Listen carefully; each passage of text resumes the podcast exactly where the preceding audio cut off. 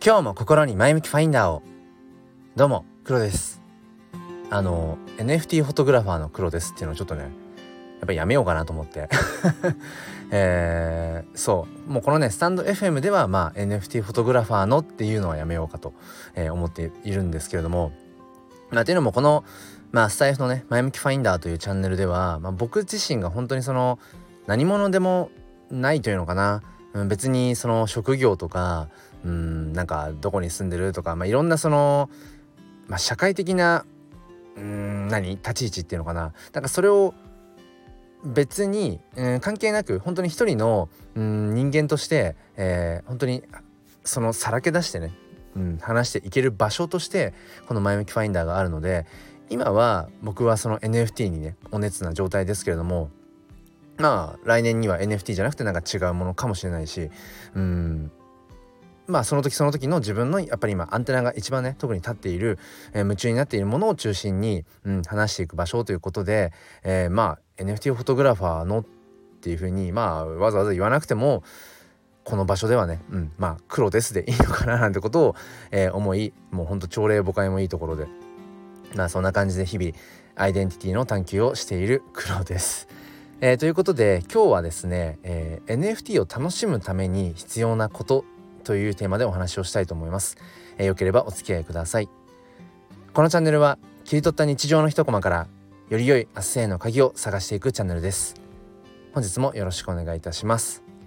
ということで、えっ、ー、とまあとはいえね NFT フォトグラファーとして、うん、まあ今まあいろいろとこう活動をしている中で、まあ、先日、まあ、自分のそのコレクションの中から2点ほど売れたんですね。でまあこのうんそうね売るっていう部分に関しては以前からの前向きファインダーを聞いてくださっている方の中でもしかしたら「ん?」ってなる部分かもしれません。というのも僕は仕事からその副業っていうものがちょっと難しい立場にあるんですよね。そうそううんでこの以前ねスタイフのこの前向きファインダーチャンネルでもあのメンバーシップというものを立ち上げたことがあるんです。であれ一度立ち上げるとそのメンバーシップ自体を、チャンネルからこう削除することっていうのはできないので、えーと、僕のチャンネルをこう覗こうとするともう今もなおそのメンバーシップになるためにはっていう画面がどうしても上の方に出てしまうんですが実質、えー、メンバーシップ機能というかそれはもう閉じてるんですね。閉じてるっていうかまあなんだろう。特にメンバーさんを募集したりはしていないし、えー、メンバーシップならではのみたいな配信とかもしていないんですね。でそれはやっぱり僕自身がその副業をするっていうことがちょっとちょっとというかかなり難しい。立場にあるためうん。そのまあブレーキを踏んだっていうところですね。うん、なんかその日々僕は価値の探求ってことを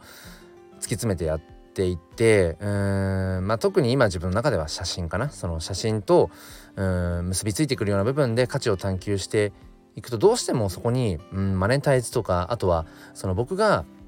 まあ、表現するうん差し出すその価値に対してその対価としてねお金っていうものがやっぱり、うん、発生するようなシーンっていうのがやっぱり生まれ始めたんですよねここ数ヶ月。うん、の時にまあやっぱりそのね興味興味本位というかやっぱりその自分自の写真そして自分が表現するものに、えー、どれぐらい価値がやっぱりこう帯びてくるんだろうかっていうことをやっぱり知りたいところもあったし、うん、なんかどんどんどんどんそこをこうもっともっとでこう探していく時中でやっぱりそこでお金が発生する、うん、ようなシーンがやっぱり出てきたんですよね。うん。まあ、要はそのマネタイズ収うん収益収益が上がるような状況がやっぱりだんだんだんだん出てきて、うん、でまあただやっぱり一旦ブレーキを踏んでいたところが、えーと、ありました。ただだからそこに関して言うとじゃあ NFT フォトグラファーとして写真 NFT をまあその販売していくっていうところ。それはどうなんだろうかっていうところは正直僕は引っかかっているところではあります。うん、ただ NFT というもの自体がちょっと新しすぎて、まあ、仮想通貨暗号資産のところででこの辺りの、えー、まあ税制、っていうところもまだまだ全然その日本っていうのは整備されてないんですよね。うん、だからなんかその所得税としてもどこに入るのかっていうところがえっ、ー、とね何だったかなうんとちょっとそれを見直されて見直してちょっとごめんなさい今細かいあれを忘れちゃったんですけど、うん、見直してまあ年内にそのより要は NFT に触れやすくなる。そしてその NFT を事業として立ち上げるような、うん、その企業とかもね、うん、あとはやっぱいわゆるその NFT クリエイターさん、うん、それでこうそれを仕事にして、えー、食べていきたいっていうような人たちがよりこう国内で活動がしやすいようにその税制の在り方を変えていこうっていう動きが、うん、もう本当にまさにその自民党の中でも、うん、そういう動きが出てきていたりだとか。だからまだまだ本当に正直うん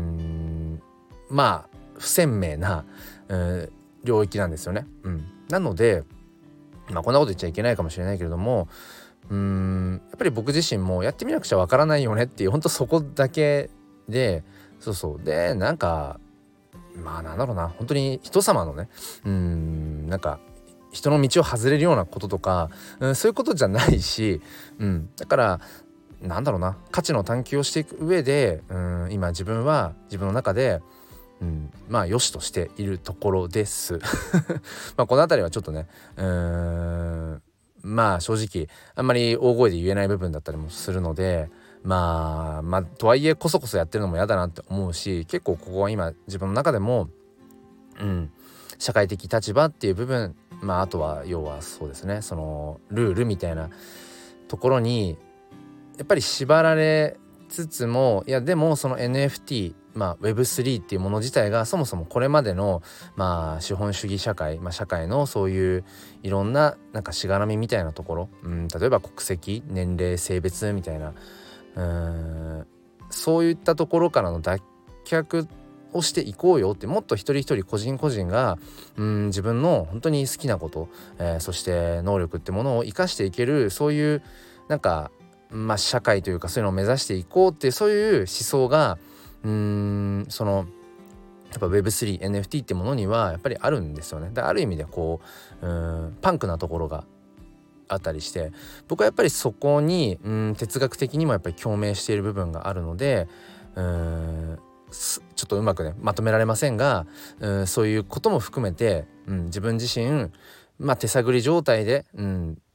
アクセルを踏みつつでもいつでもブレーキが踏めるようにみたいな感じで、えー、やっているところです。えー、話そうと思っていたその NFT を、うん、楽しむために必要なことっていう、えー、本題になかなか今入れずにいたんですけれどもあの結論から言うと損得 NFT を楽しむために必要なことの、えーと、結論から言うと、えー、損得を考えない、うん、損得感情で、うん、触れない方がいいよっていうことですね。うんまあ、もちろんその NFT っていうのは、えー、投機とか投資っていうような、うん、側面も持っています。うんいわゆるただ買って所有してだけではなくてその買った NFT っていうものそれを、まあ、転売することができるのでまあ要は本当に投資と同じですよね。自分が買った時よりもその NFT の価値が上がっていった時に売れば当然、えー、利益が出ると、うん、だから本当に単発的に考えたら先日もねあの異世界サーガまあ今名前を変えて異世界バトルに、えー、変わったのかな。うんそれも本当にものの、うん、数時間とかで、えー、価値が倍以上とかっていう風に、うん、上がっていったり。だからタイミングによっては本当にそうですね。本当に数時間の間に、まあ、何十万とか何百万とかっていう、えー、利益を出すとかっていうこともまあ可能っちゃ可能。ただやっぱりこのそうですね45ヶ月僕が NFT ってものに触れてきて感じたことは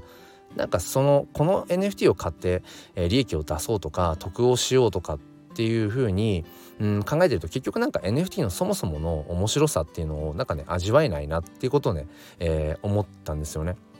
もちろんその NFT 投資家として投資家としての目線で NFT に触れている人たちもいるしやっぱりそういう人たちがいるおかげでその NFT の市場っていうものがあのー、やっぱお金が動いていくのでもちろんそのそこはね否定するものではないんだけれども本当に純粋に NFT を楽しみたいんだったら、うん、そうですねうんなんかその金銭的な損得感情っていうものは一旦置いといた方がいいよっていう、えー、ところです。なんか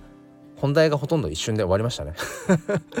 なんかほぼほぼそこに付随する、うん、なんか今の僕自身の NFT とのなんか関係性の話になってしまったんですが、まあ、ただねその金銭的な損得感情は一旦置いといた方がいいよって話をしつつもちょっとね僕は今朝、うん、そういえばこの45ヶ月の間に NFT にどれぐらい一旦自分はねそのお金をまあ投入したんだろうって改めて振り返ってちょっとねあの思ってた以上に使っていてえっ、ー、とちょっとドキッとしました。もうすいません。これはもう本当に正直なところでうん。あのあれ思ってたよりもちょっと NFT の方にベットしすぎてたかなっていう体感値です。うん。まあ、ちょっとあの金額はね伏せておくんですけれどもうーんまあ何でしょうね。そうね。あのー、毎月の 僕はお小遣い制なんですけど、まあ、ちょっとお小遣い制を、まあ、相当ちょっとねなんかオーバーした使い方をしてしまっていたなっていうことを思い、えー少しそこはね、うん、自粛自粛というか今自分が所有している NFT の中でちょっと今後はね、うん、例えばじゃあ新しい NFT を買うんだったら、うん、今持っている NFT をうん例えば売って、えー、その資金を作ってからとかちょっとね なんかその辺り少しうん見直さなきゃいけないなっていうフェーズに入ってきたぞっていうえー、最後は本当に、えー、子育て世代、うんうん、家族持ちの一人の えー、男のちょっと本音を出してみました。えー、ということであの毎週土曜日日曜日朝の6時から、えーと、NFT 教室うん、というものをやっています、えー、NFT の買い方とか NFT って何なのとかってどうやって楽しんでいくのなんて話をしていますので、えー、ご興味がある方は週末、えー、ライブ配信に遊びに来てください。えー、それでは最後までお聴きくださりありがとうございました。うん、なんかもうそろそろ梅雨入りしそうだなっていう感じですけれども、まあまあぼちぼちね、えー、やっていきたいと思います。それでは今日も心に前向きファインダーを。ではまた。